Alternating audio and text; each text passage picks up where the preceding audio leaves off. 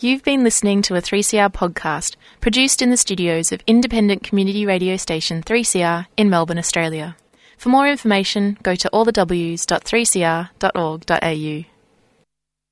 And a very warm welcome back to Solidarity Breakfast. A left response to the major developments in capitalism. What they trade in is not wheat.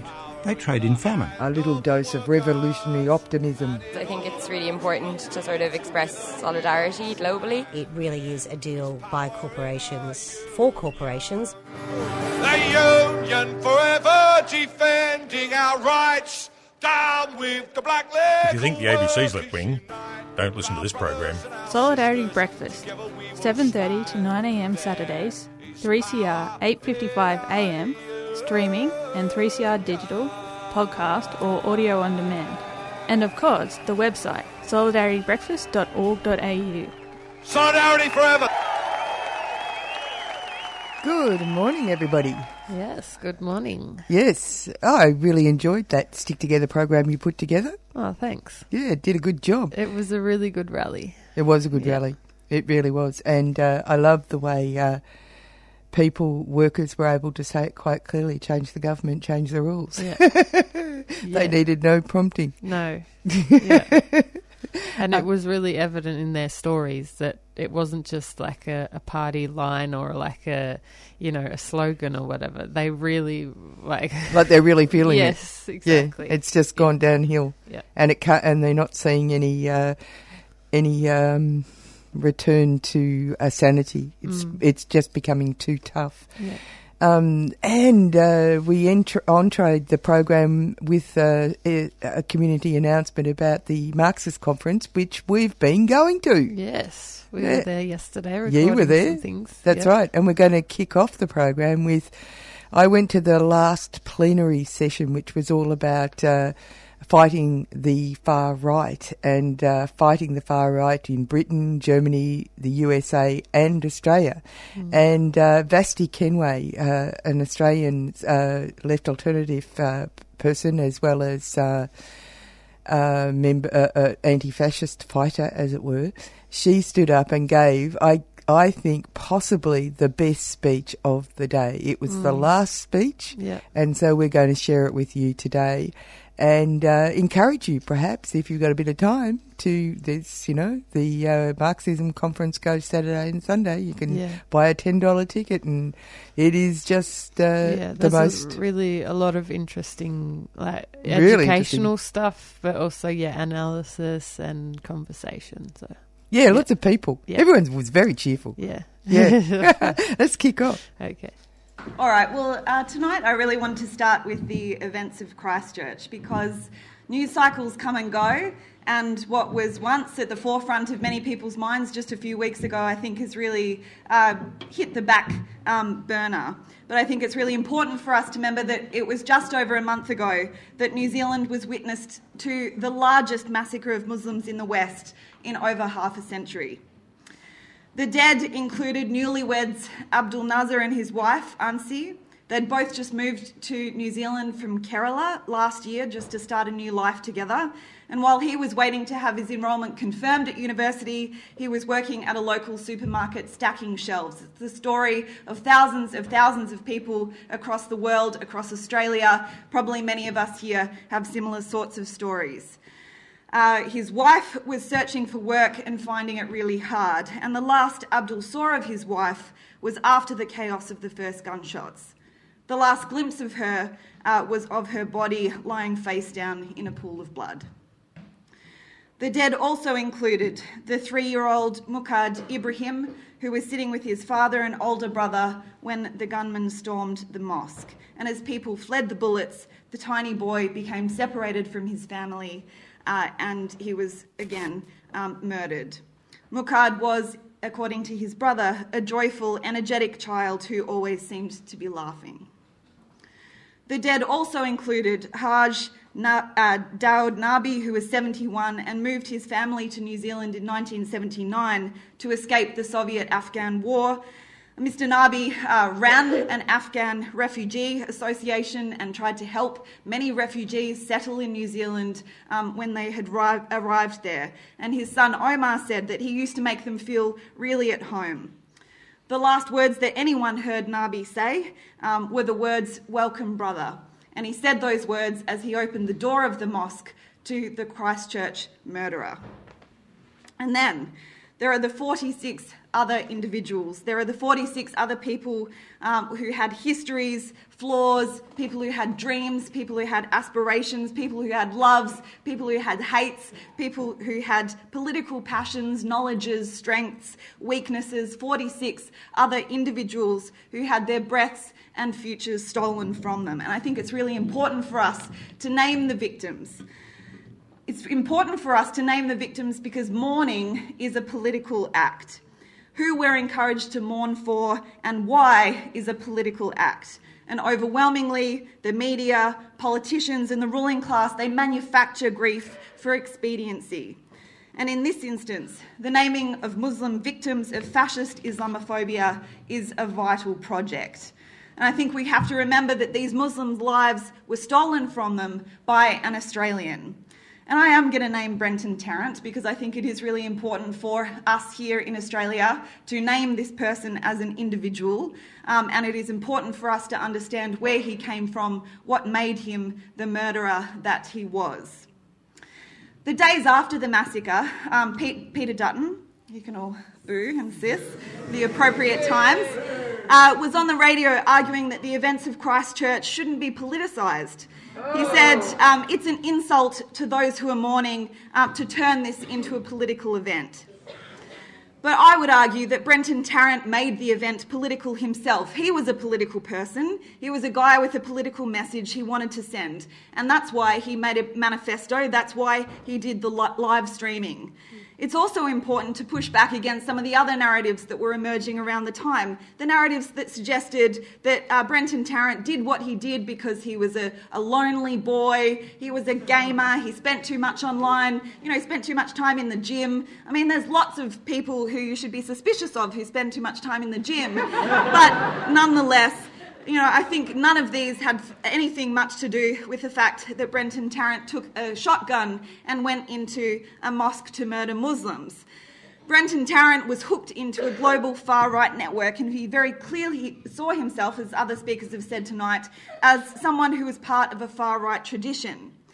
His manifesto was released uh, into the world of 8chan, the internet sewer where many fascists live and where Tarrant resided for years. And it was this community, one that exists both online, un- undeniably it exists online, but it also exists offline. Um, and that fueled and mobilised and encouraged other fascist murderers of recent years. So Tarrant's final um, 8chan post, it is headed with the slogan, screw your optics. And apparently this phrase appeared in the final post of Robert Bowers, who murdered 11 Jews at the Tree of Life Synagogue in Pittsburgh, Pennsylvania last October.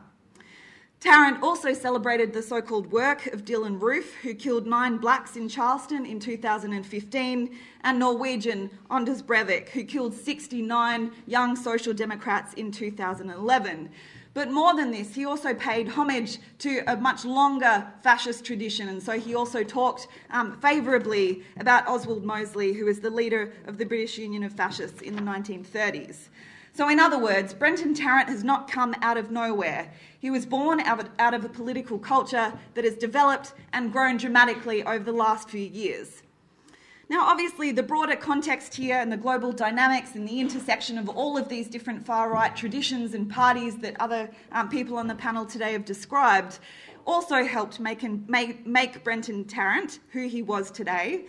But it's also uh, really key to talk about the dynamics in Australia. Tarrant was connected into the existing fascist grouplets that existed here.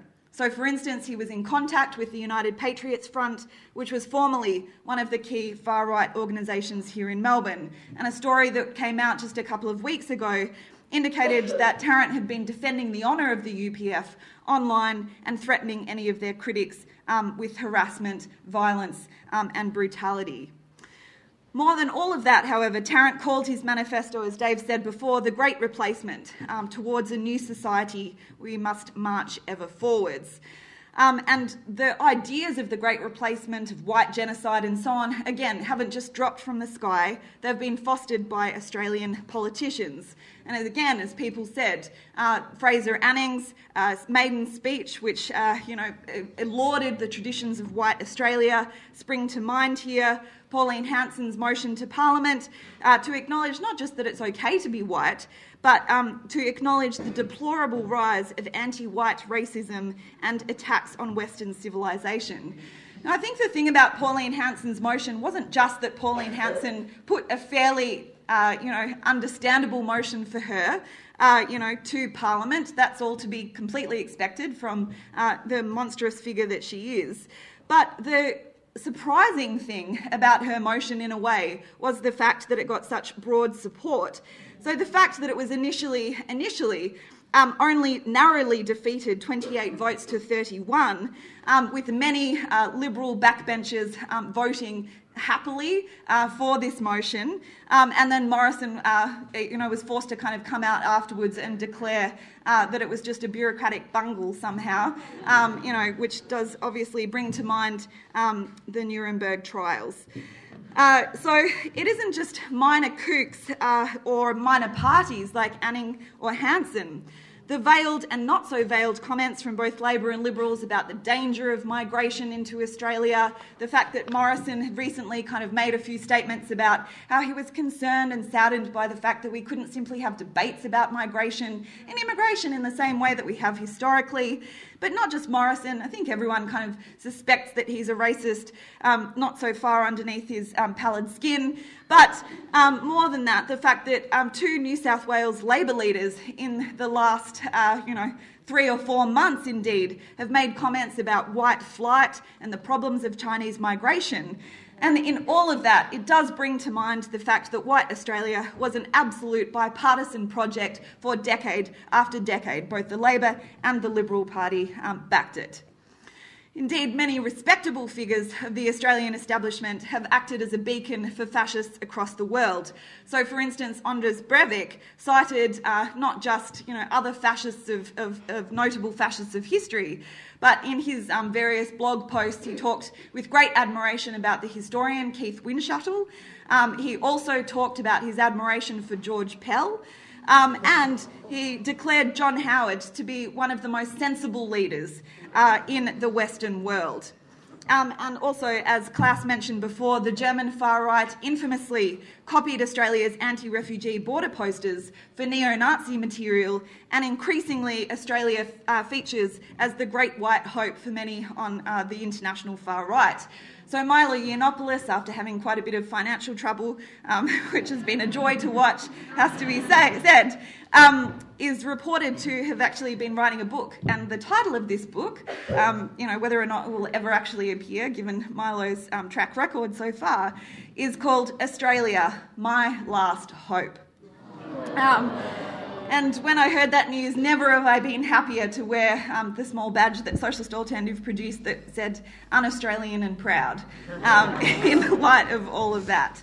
And you're on Solidarity Breakfast on 3CR, and we're playing a rollicking speech given by Vashti Kenway at the Marxist 2019 Fight for Far Right, uh, far, Fight the Far Right, Britain, Germany, and USA, and this is Australia. So we'll hear the last part of it.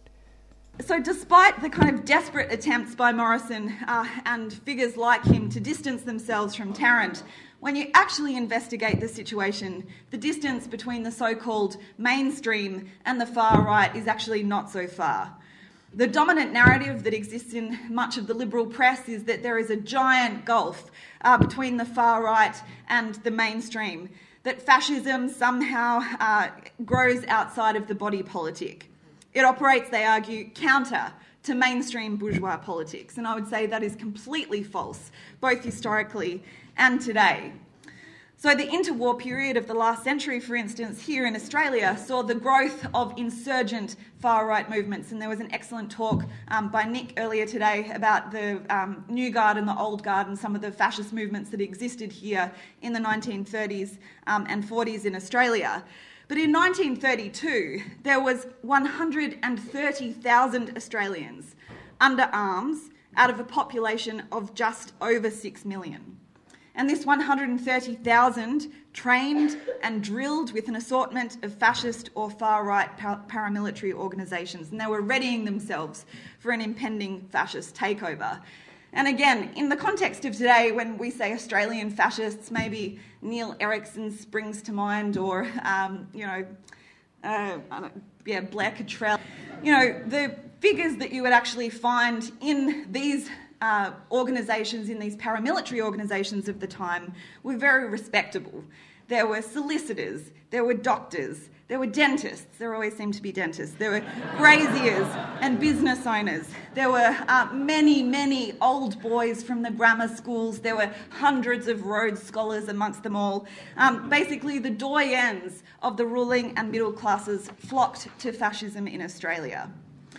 And during and immediately after the Second World War, uh, the Australian government had something of an open door policy for certain far right Europeans. Nazis and fascists were allowed into the country, and some were even put on the same ships to get over to this country as Jewish victims of the Holocaust. During the Cold War, fascist anti communists were perceived as the more preferable migrants to communists. So, Eastern European far right groups were established all across the country, and some, like the fascist Croatian Ustasha, for example, became entwined in the upper echelons of the Liberal Party. So, for those of you who are in New South Wales, the faction known as the Uglies um, had many members, even up until the mid 2000s, who were associated with the Ustasha. And in the 1970s, ASIO and the Liberal government were known to have had information about the Ustasha terrorist activities and have done nothing. And these and other groupings were often used as anti communist and anti leftist battering rams in the unions and often um, just for street thuggery and intimidation. So, for instance, um, during the upheavals of the anti um, Vietnam War period and the anti apartheid movement in the 1960s and 70s, the Liberal Party were known to have got in contact with some of the actual SS Nazi um, swastika wearing uh, Nazis in New South Wales and asked them um, to act as security um, for their events. So, those kind of relationships have often been part and parcel of the dynamics of the system. The establishment have often been part of the far right, and the far right have often been part of the establishment. And today, in terms of public discourse, the dividing line between the far right, respectable political discussion, um, is getting thinner and thinner. After all, Australian fascists say they want to bring back concentration camps for Muslims, while the Australian government actually oversees concentration camps on Manus Island and Nauru. Now, after Christchurch, there was kind of a flurry of discussions of articles that um, talked about the relationship between the mainstream and the extreme um, far right.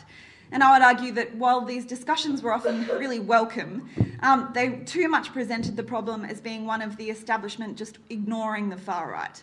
Um, a piece in the conversation I felt was pretty emblematic. It said, In this country, the problem lies with the broader Australian community that accepts, uh, that ignores or accepts the presence of right wing extremists in, the, in its midst and tolerates the increasingly Islamophobic and anti immigrant discourse in Australia.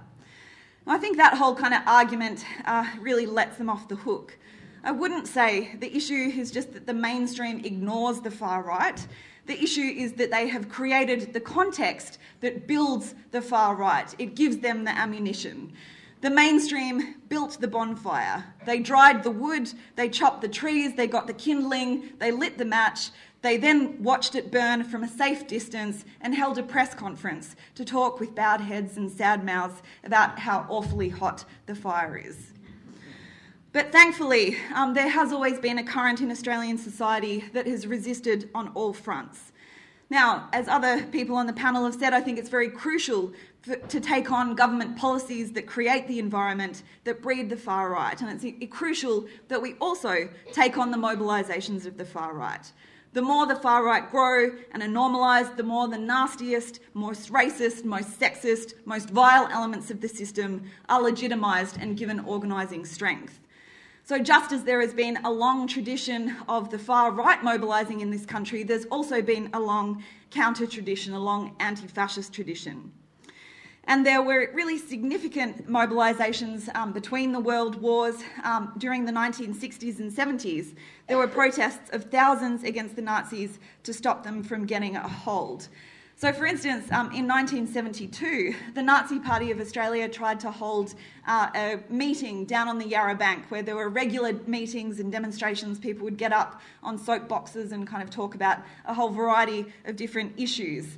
Um, and the Nazi Party decided that they would call um, one of these popular meetings down by the Yarra Banks. Uh, the left and Jewish organisations heard about this, and over 3,000 counter protesters showed up to disrupt their SS rally.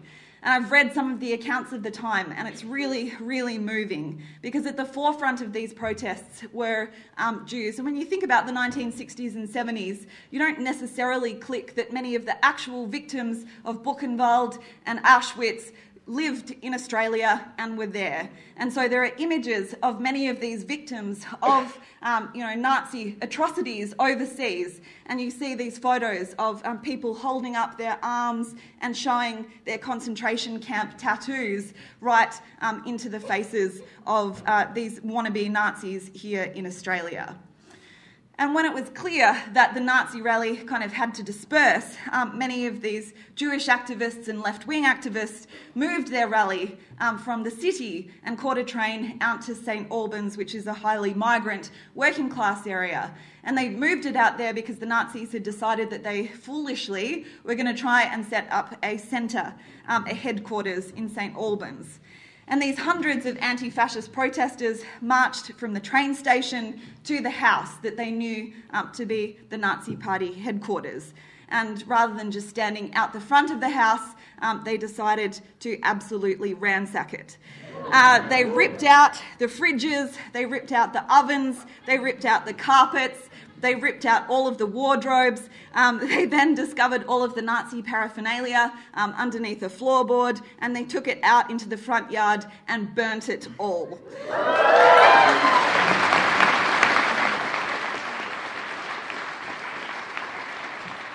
And they did that um, to the great applause and uh, support of many of the local working class residents, um, many of whom were migrants themselves who gathered around um, to cheer them on. So there's that kind of wonderful tradition.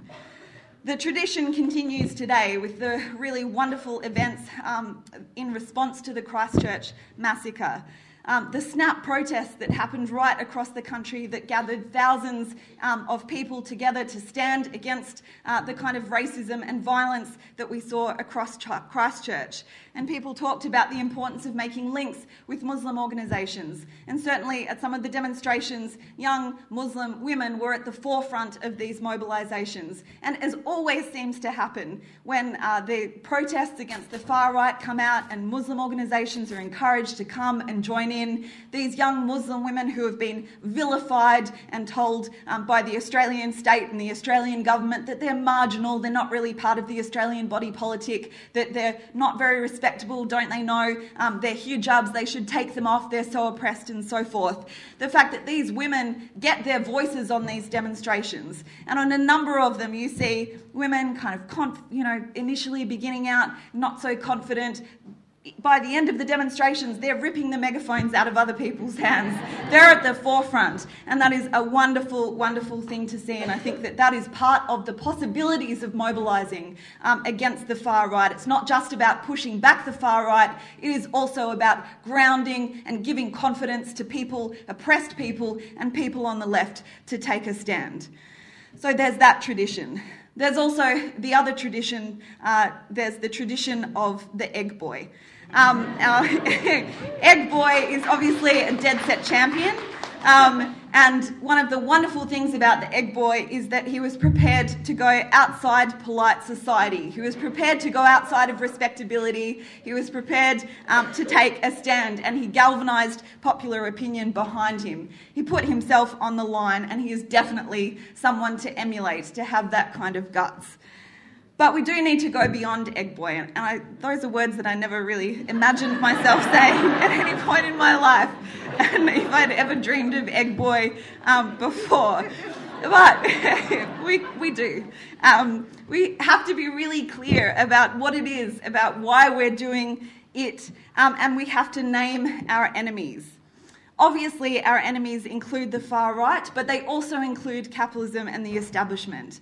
And unless we do that, I think we're going to be head, heading uh, headlong into a brick wall time and time again. And I think that's why it's important to understand the world and to be a socialist. In Socialist Alternative, we think it's absolutely vital to come to grips with the realities of the world around us, even if those realities are desperate, even if they're sad, even if they seem very confronting, like many of the stories from the people on the panels here today. We think it's better to know about these things to be able to confront them. We want to develop a systematic accounting for events, and we don't think it's adequate to put everything down to chance or random events or human nature or a few bad apples. Capitalism is the problem, and it has to be named.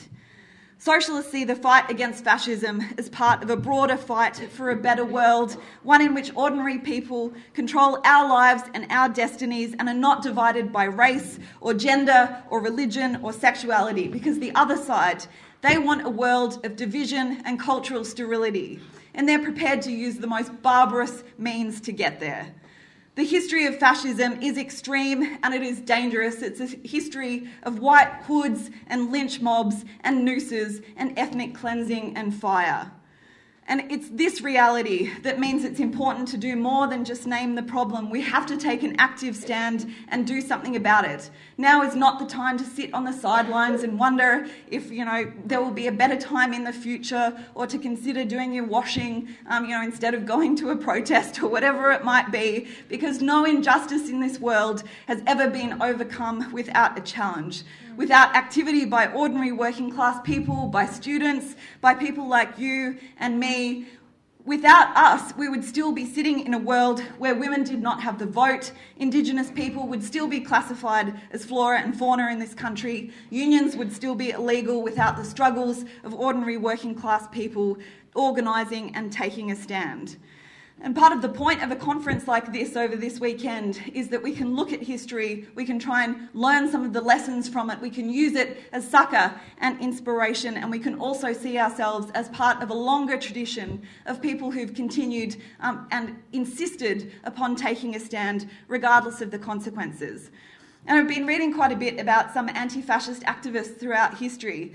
Um, and I was reading some really moving stories about Sophie Scholl, who was a young woman, um, a Christian, actually, a Christian radical um, in Germany during the Nazi uh, period. And uh, she distributed leaflets with her brother, she organised, she mobilised, um, and she was discovered. And when she was 21 years old, um, she was assassinated. She was uh, put before the guillotine um, for resisting the Nazis.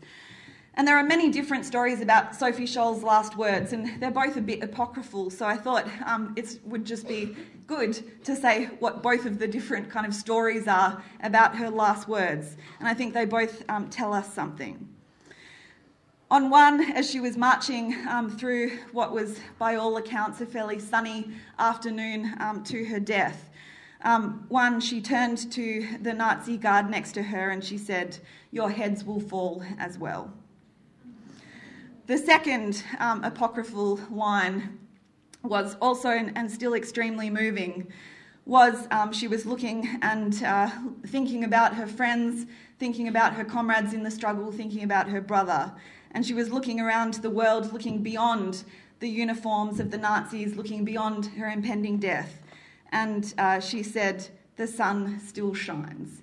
And I think that's also a really beautiful sentiment for a conference like this that when we're confronted with the kind of vile racism and disgusting uh, Islamophobia and the impending growth of the far right across the world, that we can still look around us and look at our comrades next to us and say there is still some hope in the world and we have a hell of a lot to fight for.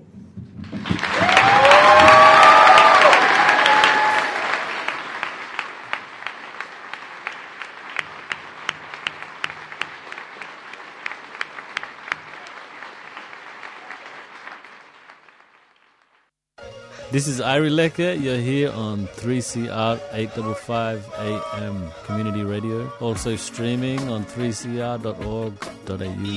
Free West Papua, Papua Merdeka gets up one talks.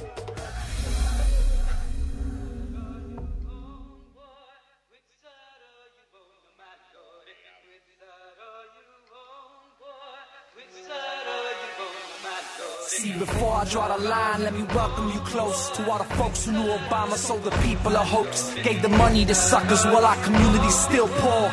Withdrew the troops but started another war. Colonizing, terrorizing, creating the oil crisis. So yeah, so uh, you're on Solidarity Breakfast on 3CR Community Radio. We're just hearing uh, from Rebel Diaz, uh, who is uh, a Mapuche uh, artist from the US, um, and he's coming to do a tour in in Melbourne. Uh, so there's going to be quite a few events on, and two of them are on Saturday, the May 4th at 8 pm at Loop Bar and then the following day at the Gasometer Hotel.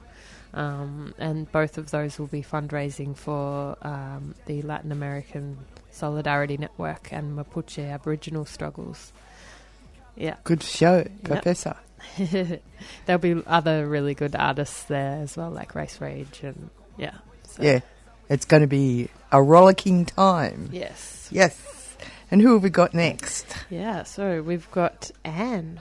G'day, Anne. How are you? Oh, hello, Anne. How are you? I'm well. How are you? Good. Now, fair go for pensioners. This time we got it right, and you wanted to talk. Uh, you wanted to give us a um, a reply to the budget from the perspective of fair go for pensioners. Do you want to kick off? Yes, I would like to um, do that, and then also a little later, if there's time, just talk briefly about the conference we have planned for the. Oh, we'd love 10th, to hear about it. For the 10th of July. Um, just just quickly about Fair Go for Pensioners. Um, we're a coalition. Um, we're independent, not for profit and um, we look at social advocating for social justice for pensioners. I don't know parents. if there's much profit in uh, fair. uh, there's much profit to be got from fair going.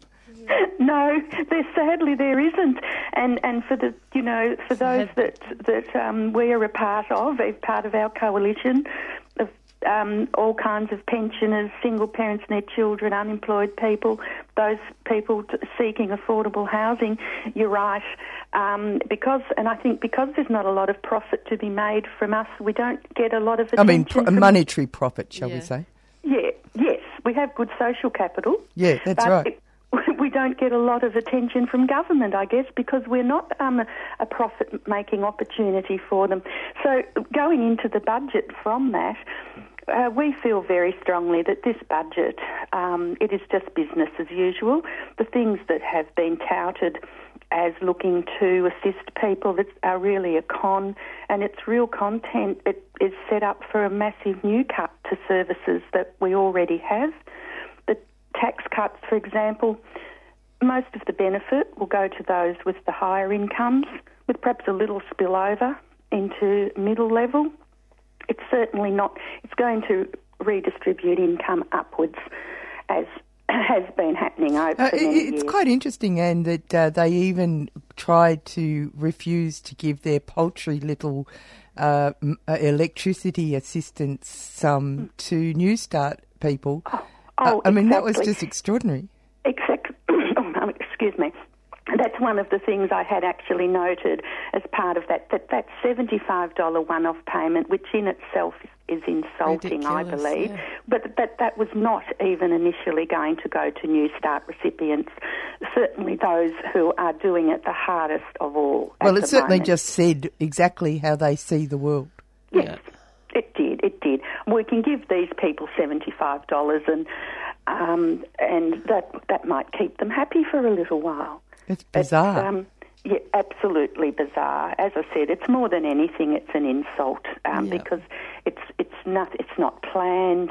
It's any one-off payment of that kind. Just yeah, shows exactly where the priorities lie. You might even say it was contemptuous. Yes. it's probably a oh. better, better word even than insulting, I agree. and of course, we saw in this budget, again, the old bogey of the budget deficit being brought up, and really, and we I think we've come to know that that just means it's an excuse for cuts, but it's not an excuse. It's, a, it's a, an excuse for cuts for services, but it's never used as a reason to look at getting those who don't pay any tax, like la- the large multinational companies who don't pay any tax or who pay minimal tax and who, if they just paid their fair share, if we were really concerned about a surplus and not having a deficit, that would be very easily taken care of. It's also a false. It's actually. Uh, I mean, I know you're not supposed to say that people are liars or cheats, but it, it is a bit odd. Um, it was pointed out that uh, in the budget they were saying that uh, you know they're go- they're aiming for a smaller small sur- uh, surplus, which is going to which is below uh, point uh, b- below a percentage point. Mm. And that over 10 years, that, that will mean that they're going to be able to get rid of our deficit. Now, actually, our deficit is 18%. Yes.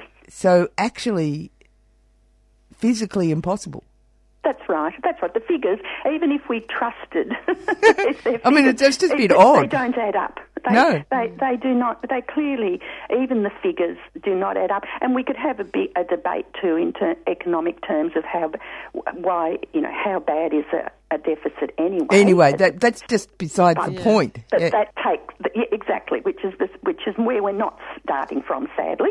But but again, even their figures around that deficit and moving into surplus do, clearly do not add up, and. Uh, and we've already seen, and again, it's just an ex- and it's an excuse again. It's an excuse for cutting services, and it's an excuse for further selling off our government assets and services, t- so as private companies can make money out of that. It's and we're really actually awful. paying companies. We are contracting private providers to offer services and that they are then making a profit from. And we are seeing that with many things, and with Centrelink, for example, and Serco being contracted to pro- now provide many services there.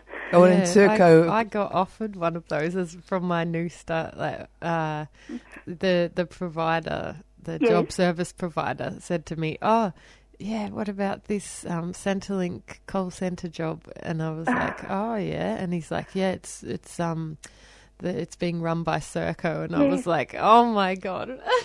And of course, you know, Serco And me run. having having been and worked on Nauru, I was just like horrified. Yes, well, they run our the detention centres. Yeah. Yes, e- exactly, and also They're and prison only operators. Yeah. Is the is the whole starting point of it so wrong? Those workers, like that job you were offered, who are employed at, are side by side with others, and they are not having the same conditions or the same pay rate. And this is something that the the CPSU, which is the Commonwealth Union involved in this, is fighting very hard, um, you know, to to try and stop stop this or bring it back. Um, but no, that's just a very good example. Um, and also, we talked about the seventy-five dollar one-off, and and of course, people on New Start, there is not going to be any increase to New Start, No. and everyone knows it is impossible to live on. Well, that's the point, really, isn't it? Uh, they've created a system that is Mm. a closed system that pushes uh, the most vulnerable down in order to keep the middle group in control.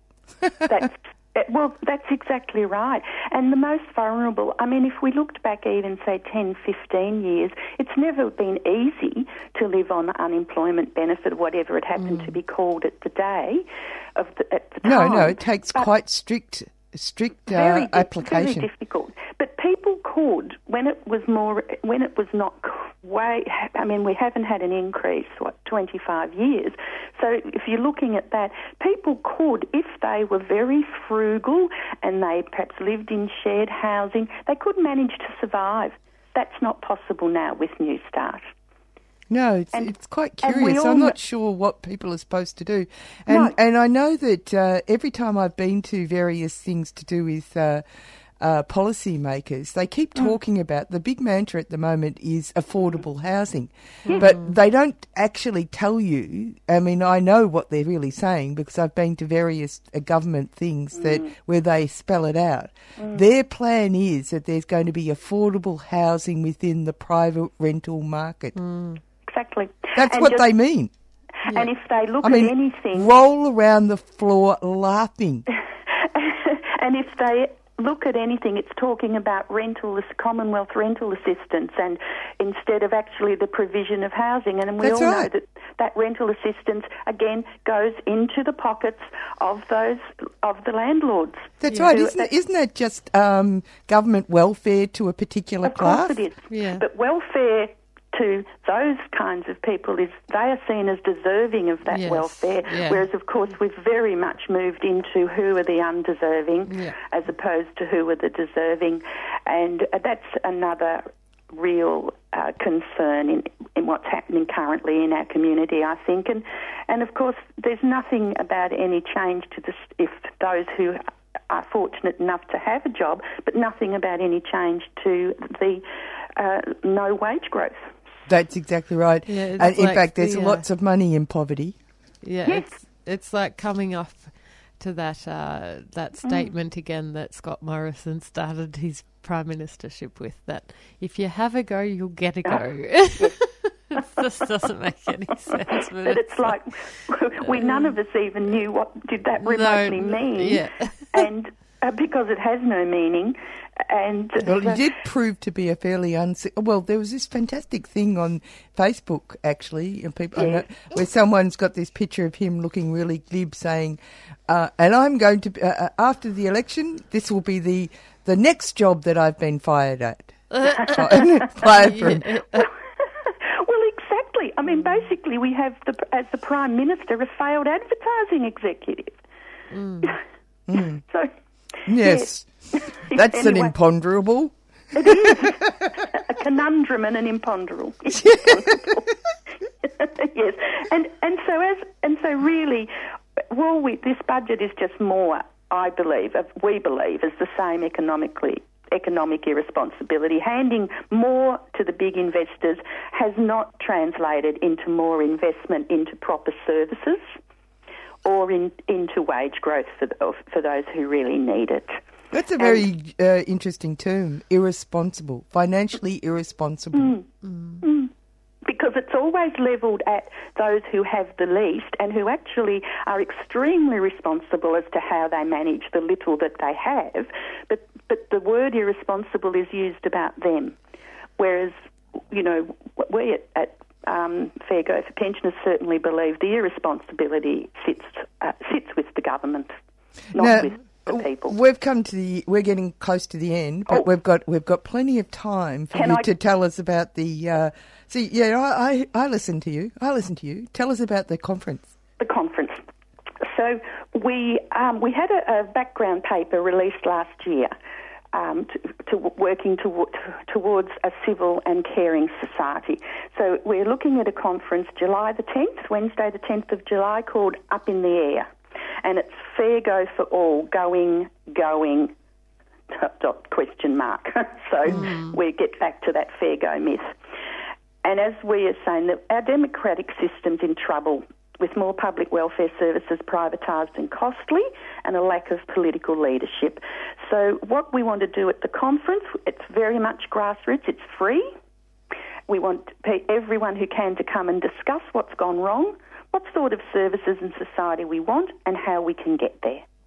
And it's at the Coburg Greek Orthodox Church Community Hall, Wednesday, 10th of July, from 9am until 4pm. And is that the one that's uh, at the end of uh, Sydney Road, near Sydney Road and Bell Street?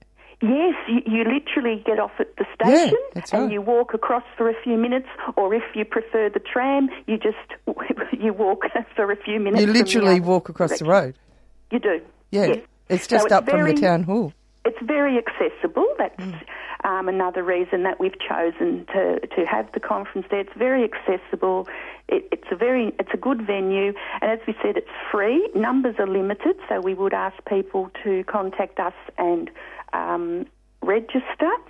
Um, you can contact.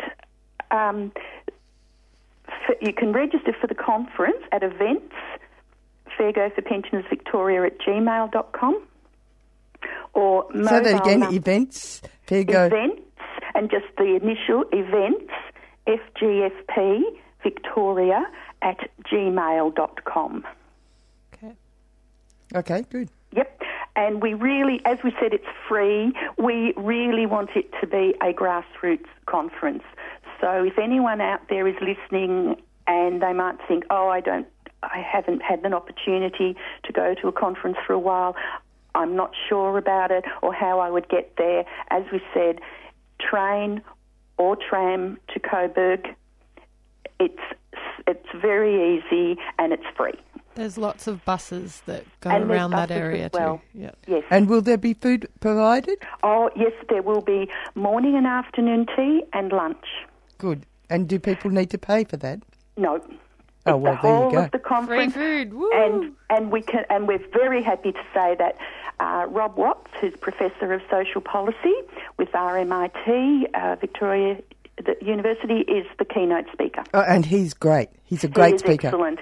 Um, if you want somebody to put into context and understandable about neoliberal theory and what we can do to combat that and have come up with alternatives, he's an excellent person for that. Yeah, yeah, great listen. Uh, I, I mean, I've been to several of his things, and he's a, a great little mind. That one. Oh, a great, an amazing mind. yeah, that's right. Uh, thanks very much, Anne, for having No a yarn worries. with us. Thank you. Yes, we did all the things we had to do. We did. Thank you for giving um, Fair Go for Pensioners that opportunity. No, worries. Okay. You're on Bye. Solidarity Breakfast with Annie and Rebecca, and uh, we're almost ready to give you the thing that everybody actually wants to Waits hear, for. waits for. But we might play a track. Okay. Uh, from here. Yeah, yeah. This is a, a CD that someone sent me. It's uh, thanks very much, Stephen. And this is uh, aerobics track. 1.8 million people surrounded on all sides. Refugees since 48, since 67, occupied. The only reason they're not starving is down to the UN. Most have never left there, stuck in the lion's den. The most crowded place on earth, and there they'll stay. They can't visit cousins a half hour's drive away. Drones overhead constantly. Who will die tomorrow? A daily mystery in Gaza.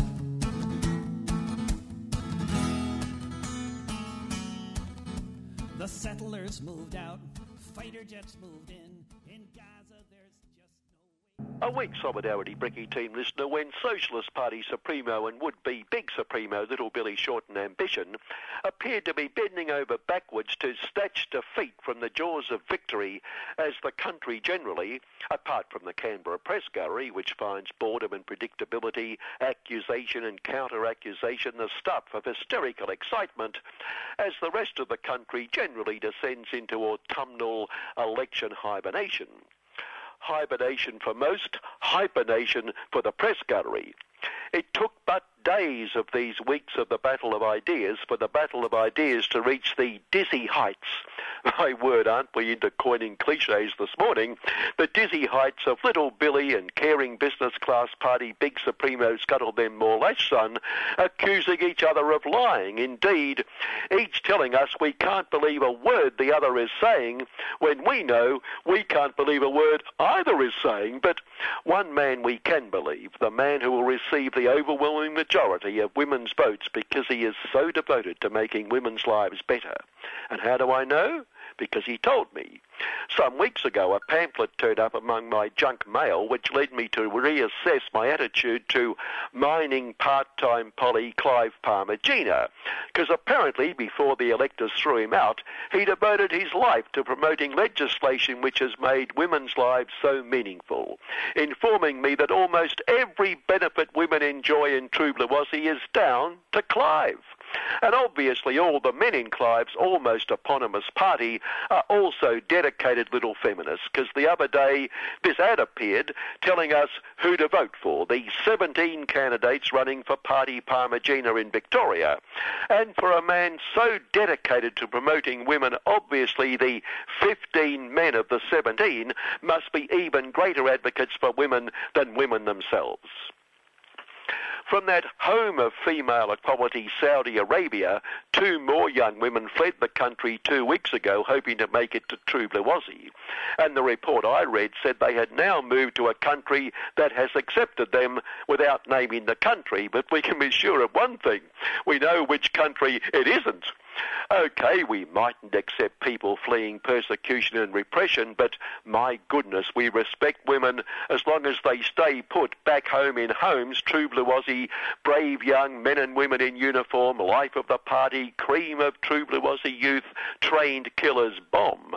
As our trained killers have this new policy, pilots should think twice before bombing bridges, because that bridge may be the only feasible route for women to collect water and firewood. This led to a compassionate response from Bruce Ralph, real name because no one's heard of him, Bruce New South Wales Aussie Peacekeeper and Peacemaker Veterans Association Supremo, True Lovers of Peace, who accused the top brass who are making the buck stop with the pilot. This is going to make the pilot hesitate, afraid he might be charged with war crimes, and that puts his life in danger. The enemy will not be hesitating to shoot him down. Bruce strongly supported by a quote ex-soldier Bernard Gaynor, wherever wherever they dragged him up from, who made a lot of sense. It seems the politically correct agenda has yet to reach peak insanity inside defence. Pilots are now required to consider feminist theory before dropping bombs. Gender advisors are now deployed on operations. We need our defence force to train combat warriors, not social justice warriors. Good point. If women are hanging around where the bombs fall, it's their own bloody fault.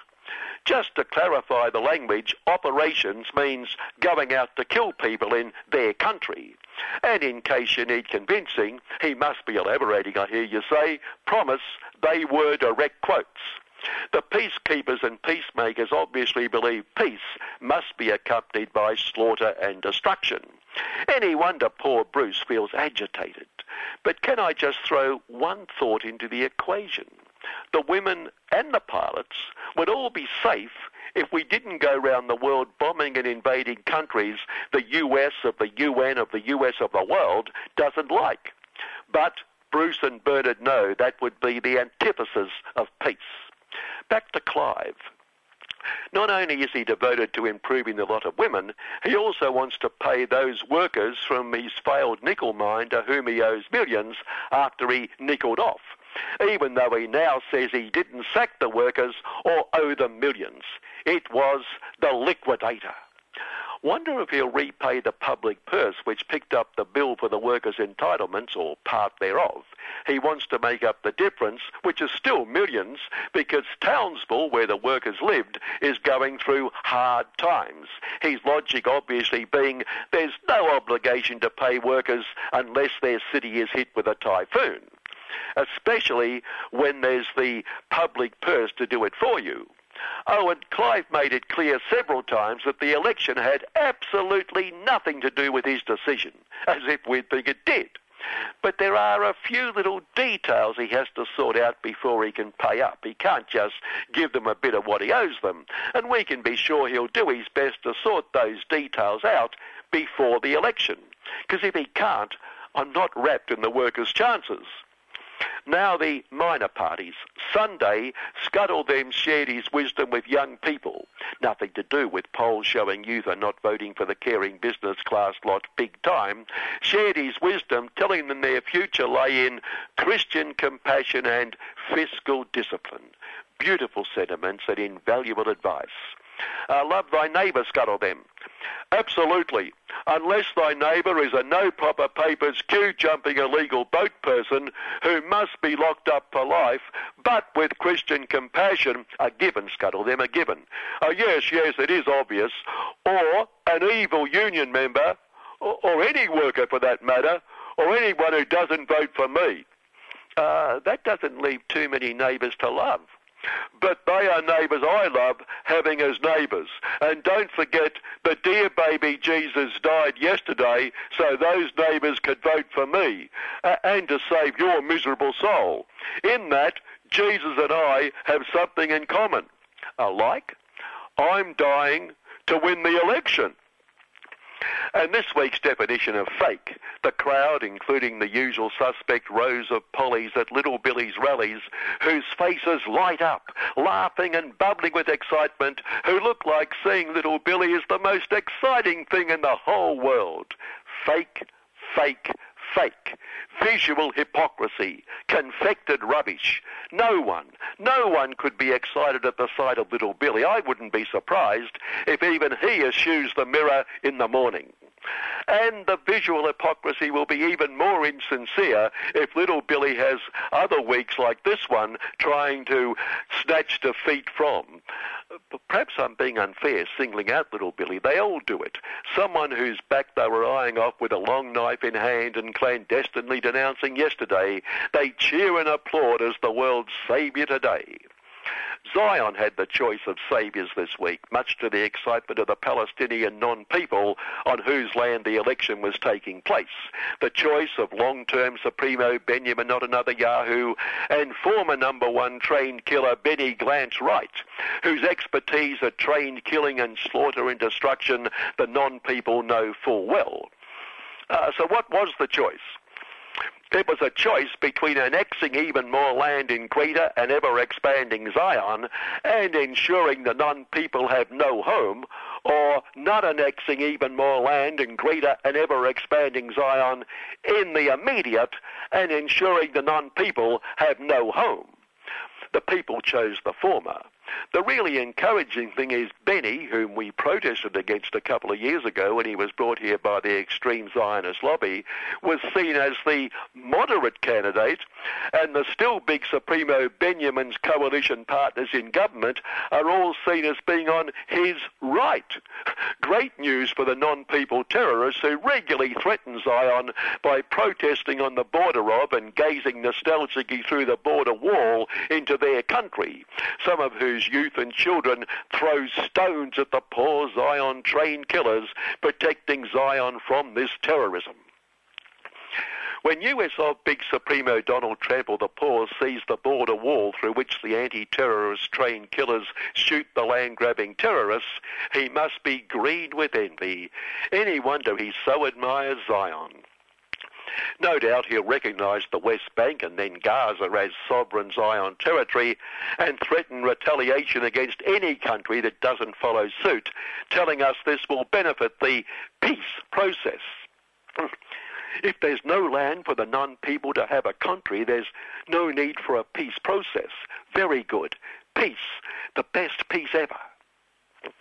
Finally, as Notre Dame resembles the fires of hell, as Clive washes his hands of his responsibility to workers, as Scuttle them and the Minister for Keeping Us Secure, Constable Peter Duffer, wash their hands of any responsibility for no proper papers, queue jumping, illegal boat people, as Scuttle them and the gang who know there is no such thing as climate change wash their hands of any responsibility for the changing climate that isn't changing, as little Billy washes his hands of any responsibility for no proper papers, queue jumping illegal boat people, or for stuffing up his lines, blaming it on the media for asking him difficult questions like, what's your policy, as caring employers wash their hands for any caring employer problems which are all created by evil unions and irresponsible elements claiming class warfare, class envy, when there is no such thing as class struggle except in the eyes of the strugglers, when they all wash their hands of inequality and exploitation, knowing the fault lies with the unequal and exploited, it's spiritually uplifting to see them all getting into the spirit of the season of the dear baby Jesus. Perhaps it's appropriate that the week kicks off with Palm Sunday, meaning they can all palm off their responsibilities. Good morning. Hi, we're from Braybrook College, and you're listening to 3CR Community Radio on 8:55 a.m. yeah, I thought I'd put in a different lot of kids Yeah, for good. the day. Yeah. You're on Solidarity Breakfast with Annie and Rebecca, and we've got Don Sutherland on the line. G'day, Don. G'day, Annie. Hi, Rebecca, and g'day to all your listeners. And what's on your mind? Well, I think we uh, we always have a talk about the Change the Rules campaign and the important issues that uh, relate and swirl around that campaign. Did you hear my uh, show this particularly morning? From the point of view of the workers. Hey, did you hear um, Rebecca's show, The Stick Together? Have you listened to it? Uh, earlier in the week, yes, I have. Wasn't it terrific? I thought it was marvellous. I, I think it was marvellous. And um, I think I might have mentioned to you also, I thought the program the week before that dealt with the chemical fires in Broadmeadows and other suburbs in that area Yeah. was uh, outstanding uh, as well. And, Plastic uh, flowers. Plastic flowers. Are you serious? yeah. Yeah, no, someone was saying that Oh. uh, in Fawkner that they lived across the road from their factory that made Ag- Agent Orange, and Oh. that they couldn't grow anything, uh, and it got so bad that they stuck plastic flowers in their garden, and the garden and the government said, "Oh, nothing wrong here, nothing to see here." There you go. Yeah. Anyway, by the by, Yeah. So, uh, what I thought we should discuss today is uh, is a little bit f- further into well, connecting the present to the future as far as the Change the Rules campaign is concerned, and to imagine the prospects uh, if uh, if Labor does indeed uh, win government, which we, of course, all uh, we all want this government thrown out and uh, we we we inevitably, I think, are going. You know, if that happens, of course, we're going to have a Labor government. well, because that's the majority, yeah. Yeah. Yes, perhaps in some sort of relationship with the Greens, which I have to think would be healthy, but that is just perhaps a separate discussion. But the main thing that uh, the reason for doing this is that I think what is exciting about the Change the Rules campaign over its last couple of years is that there are thousands of new activists becoming involved, many of them young people, and some of them have come into the Change the Rules campaigns out of other big union experiences, particularly in Victoria, uh, perhaps more so uh, than the other states. And uh, and therefore, it's important to look at well, where might things go right and wrong in the future? Right? Yep. Uh, and so, uh, if we think back to uh, 2005, 2007, there was an outstanding, there were two big campaigns that in that period led to the defeat of the then Liberal National Party government led by John Howard, and in fact booted him out of his own seat of Bennelong, which was That's right. to be a, that was a big campaign. And I, I've got uh, yeah, I've got a story about that. I I, I was down uh, in Warrnambool at that time, and I remember going to. I didn't go to the actual uh, folk festival at Port Fairy, but I was in the environs, and I wore um, change changed the uh, you know the work choices T-shirt that they put uh, uh, you know the unions put out yes, and I walked through the streets on purpose, all around gauging people's reactions. And there was this silent sort of wave of recognition Yeah. uh, to the T-shirt. There, were- it was palpable. People's uh, d- desire to uh, extinguish, and they're all rather polite people, you know, to extinguish work choices. Well, the thing that happened then that we must not allow to happen again is that after Labor uh, won government, two things happened. Firstly, there was an economic recession. And secondly, there was a dampening and, in fact, a winding back and almost a killing off of the grassroots right, uh, uh, um, Your Rights at Work campaign. That's right. And the important thing about the Your Rights at Work campaign, which is somewhat different to the current Change the Rules campaign, is that it started without official union support. In other words, It was Uh, grassroots. at the grassroots level, Yeah. communities, a community labour organisations were formed informally, and they started to make an impact that re- uh, resounded beyond their own communities into the media, and eventually more and more unions began to encourage and develop them and back them up, and eventually the ACTU gave some real oomph to the campaign through its fundraising and its ability to do very effective TV and radio advertising. Now, and, and then, of course, there was the formalisation of that with the appointment of uh, campaign coordinators in key electorates. Now, what we what we have to remember about that campaign is that a huge strategic mistake was made by the then leadership of unions because they basically put that grassroots campaign away after Labor was elected. Yeah, that's right. Uh, yeah. but then they uh, then the next um, ACTU conference, which they had in Melbourne, following that, which is what is leading up to what we're getting now, they passed a motion because I was actually there, where they decide where they said that the ACTU is going to be a campaigning organisation, um, a bit Trotskyist really, a permanent revolution type notion, that uh, you, you can't just put your, your gear away and say you've won, you've just got to keep doing it. Mm. Yes, except they didn't. Yeah, that's right. but anyway, they put up this motion. Yeah, I just thought that was curious Yes. at the time. Yes, in fact, anybody, and so, and then we had the Fair Work Act, as Yeah. With its broken rules, many of which re- reproduced the broken rules that was in what we had fought against in the All Rights at Work campaign. That's right. But the second big thing that happened was, of course, that there was a global financial crisis. And uh, I'm not going to go into an argument about to what extent it was a financial crisis or a broader economic crisis, but it, it was nevertheless a crisis.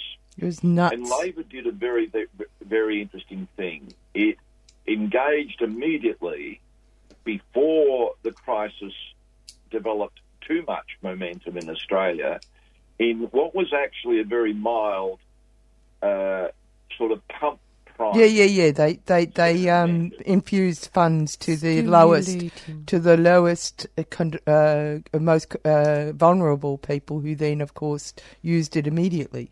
Yeah, and they found the resources to do that. Yeah. And therefore, they Smart move. considerably reduced the impact of that. price. Yeah, yeah, yeah. And and so for the first time, they proved that trickle down effect is useless, but Mm. trickle up effect is perfect. Well, I wouldn't go that far. No, well, sorry, I'm being a bit flippant. And the reason the reason is this is that is that we had what has been described as a recovery in the system from about 2010 onwards, thereabouts, both globally and in Australia, although the situation was not as desperate in Australia as elsewhere. Uh, but the recovery uh, was based upon wage stagnation and the, and an increase in inequality. Yeah, Now, the other interesting. factor Yeah. that fits into all of this that That's is significant for the Change the Rules campaign in the future Yep. is that back then, as is now, is that we had ecological crisis primarily expressed through climate change. Yeah, yeah. And this time, we are in a ecological crisis of even greater impact. Oh no, it's a And we catastrophe. We're, we're teetering on so. catastrophe. We have 10 years or so. So, Yeah. Is there going to be another crisis? Well, Let's bound to be. That Labor wins government.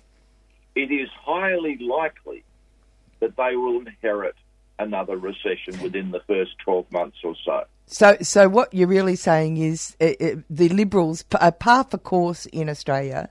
What happens is that the Liberals grind everybody into the ground Mm. and then leave every leave the disaster for someone else to fix up.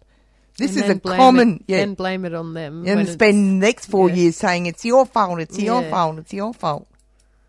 Well, I think that that's the um, message that, in fact, Morrison is trying to develop. Yeah, He well, wants to claim he we can watch his brain work. uh, his government's responsibility for everything that he can say or argue is going right, but he wants to be able to say that, and, the phrase that he's using is global headwinds. What? Global headwinds. God, Now, what a that, jerk. That expression, he is trying to morph that into being able to say that Labor will not, would make would not be able to handle those headwinds. Oh, so for all the um, the what is it? Those windsurfers out there, Dickhead. so, so this why is this so relevant to the Change the Rules campaign? Tell well, us. Traditionally, you see, what the Change the Rules campaign is driving towards is the defeat of wage stagnation, and mm. that means that means serious changes Yeah. to the Fair Work Act, not tinkering. And when recessions come along, including when Labor is in government, the union movement's history is that it has retreated. Mm. And Well, there's a common belief that, you know, unless, you know, we all buckle down, then uh, everything, the ship will fall Yeah. apart. Mm. And so the working class, as a general rule, do work together, right? They Yes. see, they have an overview of potential disaster because, you know, individually and within families, uh, things have fallen Yeah. apart and they they don't have a lot of fat to play with. And if you if you have an economy that is rests upon and depends upon wage stagnation, and which is deeply connected to a big proportion of the workforce in precarious work, Yes. and then along comes a recession, the pressure on the working class and its leadership in campaigns like Change the Rules is enormous Yeah. to retreat. But that, in this situation, would be more than usually dangerous. Because, firstly, econo- economic inequality is going to escalate at levels that we have not experienced for decades. Mm. And secondly, the momentum to do the things necessary to reverse climate change before the turning point of 2030 falls apart. And that would be disastrous for the 90% globally as well as in Australia.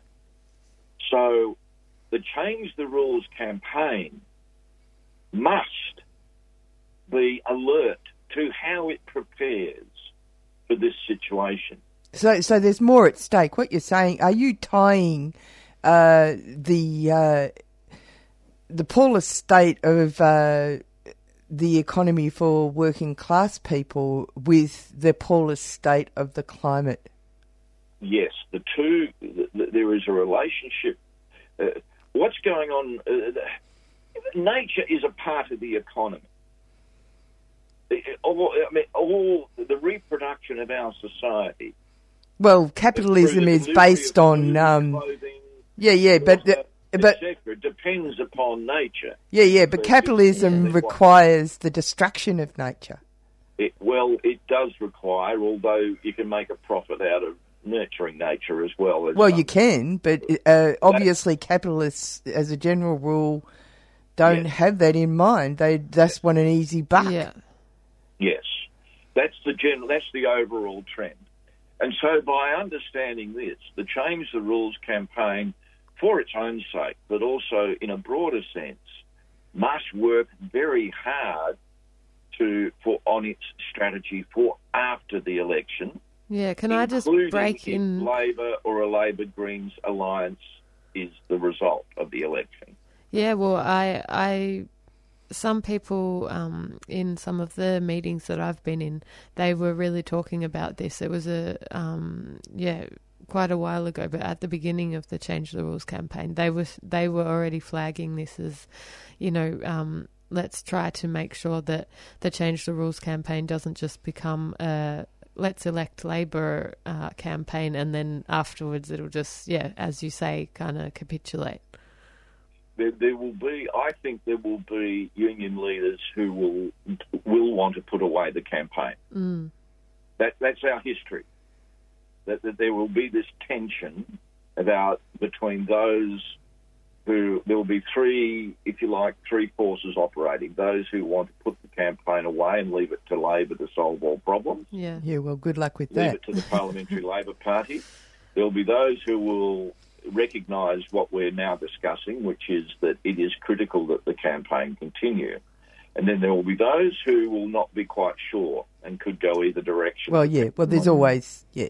The pressure from below to maintain the campaign in the face, in the face of the the, the, the, the threat to the campaign posed by economic downturn that could be worse. It could be a recession, and it could be a full blown crisis in a broader sense. Yeah, but They- it's interesting that you it's should. not easy for a change the rules type campaign to maintain its demands and its determination and its mobilisation, mobilisation when a recession hits. But that Yeah. is what must happen this time. No, well, people need to broaden the question then, I suppose. I mean, if you think about the Kimberly Clark um, uh, factory closure, uh, mooted fact- factory closure, that should flag to people, working class people who are in a, uh, a difficult, really tight situation, that um, these kind of companies and the world that they're in have no loyalty, no local loyalties at all. Yeah. Humans do, but corporations don't. And so, therefore, the battle is a much bigger battle than it's class warfare, effectively. Yes, it's class warfare, and that can be expressed in lots of ways. And I think, I think the Kimberly Clark Huggies uh, dispute, as it's evolving, does raise questions about what our strategy ought to be. Um, why should we accept that any company, whether it's a foreign company, an Australian transnational, or just an Australian national company, has any right to just, without any challenge, be able to close down an operation? What a, and then therefore, what A, are a profitable one. that we would put forward? I mean, it's, it wasn't failing, it was a profitable one. It was a profitable one with recent new investment. Yeah. Hmm. So recent new investment had not saved those 220 odd jobs, which is an important lesson for everybody Yeah. and a Very very important. painful one for the workers who are immediately involved. So, you know, when people are making that decision about their own personal safety, you know, their family safety, uh, which, you know, all these things are, you know, important. Uh, and they they what people have to realise is that there are broader questions and that working together to push the this battle forward is actually required for overall safety. Yes, for everybody's for everybody's potential development to, to proceed. So, uh, so what, what, what, what, how might the ninety percent address this scenario of a new Labor government, a modestly reforming Labor government, uh, perhaps having to operate with uh, in some sort of relationship with the Greens? Uh, how should the 90%, above all, the, the 90% needs the change the rules campaign to maintain and develop a mindful militancy. And then, secondly, the what is needed is the development of what I will call, for lack of a better word at the moment, a better phrase at the moment, the development of the people's economic and political program, in which all the various campaigns that are dealing with the repression and the exploitation that's going on at the moment can coalesce their demands into a coherent program. And there are examples of this, as I think I've mentioned before, in our history. I've got just sitting in front of me a couple of pages from a document back in 1978 that described uh, the basic ideas behind a people's economic program, as it was called at the time, and that called for all of the organisations of the people to help flesh it out. Um, and then, even before that, there was a thing called the People's Budget. Uh, and that contained an alternative budget to the type of budget that we have just seen. Oh, that's fantastic. So, and all the things that people actually care about. Because And as it was pointed out at a talk that I went to recently, uh, that um, actually politicians are less interested in what people care about and more interested in how they can fudge it so that it can look like uh, all the things they're interested in aren't impinging too much on what people want. Well, it, I, I think we can't generalise about politicians to that extent because I think there are some that would like to do something better. Than Oh, well, of course. Sure. And and we must learn how to Work with those that pe- yes. and, and control. You're completely correct. Yeah. So uh, the uh, the thing is that you see, I was listening, and I I was getting very poor internet reception at the time, but I was listening to your fair go uh, for pensioners Yeah. uh, uh, discussion, and I couldn't pick up all of it because of breakdown in the internet streaming. But that is exactly the sort of thing that we need a lot more of that that try that, that discussion was all about trying to integrate, if you like, and bring together the the concept of the people's alternative, Mm. And that can then be the basis for keeping the pressure on a Labor government that would want a retreat, Yeah. because it is. It does actually That's really interesting. reproduce and rescue capitalism from its problems. Mm. It, it, it to push it further. It's a bit So Chavez, really, isn't it? Chavista. Well, it's, I don't think we should copy that, but they're the concepts.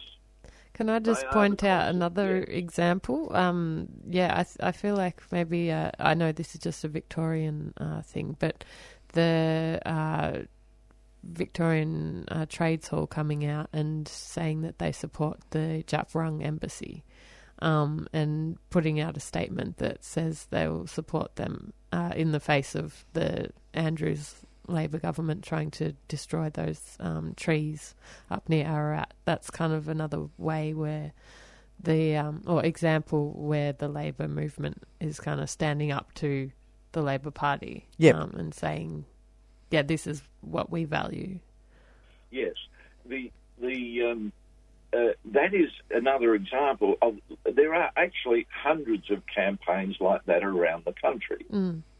But as I've said before, their future will be te- depend upon the extent to which they move out of working in a silo Mm. into a common program. And that's where the meeting that's being convened by the pensioners organisation is is an important step. Now, Australian unions once did that sort of stuff. Not these days. We, we, we, we'll have to finish because we've come to the end of the program. But um, my argument in yeah. conclusion then is that the Change the Rules campaign needs this for its future if Labor wins, because almost inevitably there will be pressure on it to shut down, reinforced by both economic recession and uh, the uh, false sense of priorities around climate change. Okay, thanks, Don. That's very, really. I Uh, don't think I picked. I'm sorry, I don't think I expressed that very well about No. climate. The two are, the two are interrelated. yeah, yeah, yeah. I'm concerned about integrating and combining those so that the Change the Rules campaign can actually maintain itself and go further than Labor wants to go at the moment. Yeah, be realistic and sustainable. Yeah. Yes. Thank you. All the best to everybody. I hope we can see good things come out of that conference, and I hope there's many Yeah. more of them. Yeah, good on you. Thanks, Don. Oh. And yeah, we've come to the end of the program. It's uh, we're going to go off again to the Marxist conference for a while, and uh, hopefully you enjoy the rest of your weekend. We're going to play another song from Stephen's uh, uh, Rovics CD, David Rovics CD. Um, I'm sure you can actually get this CD online if you go to uh, look up uh, David Rovics's uh, uh, online um, connection. Yep, and can I just do a quick Yeah, uh, go plug of uh, there's a film screening of No Fire Zone, which is uh, a film that which helps answer why Tamils fled to places like Australia in their thousands, uh, and why it's not safe for them to return. Um, this is going to be on the fourth of May at the RMIT Cinema Theatre. Um, so if you want to find out more information, there's a Facebook event page. So just search No Fire Zone screening. It's a feel, a free um, screening, and there'll be discussion afterwards. And also this week, uh, there will be a slow flow dinner. uh, which will be hosted by uh, the West Papuan community, and that's raising money for the ongoing uh, situation of the people in the highlands in Nduga who have uh, been under well the whole the whole of West Papua is under occupation, but uh, more intense occupation uh, from the Indonesian military up there in recent times. So that money will go towards them. Adios, amigo.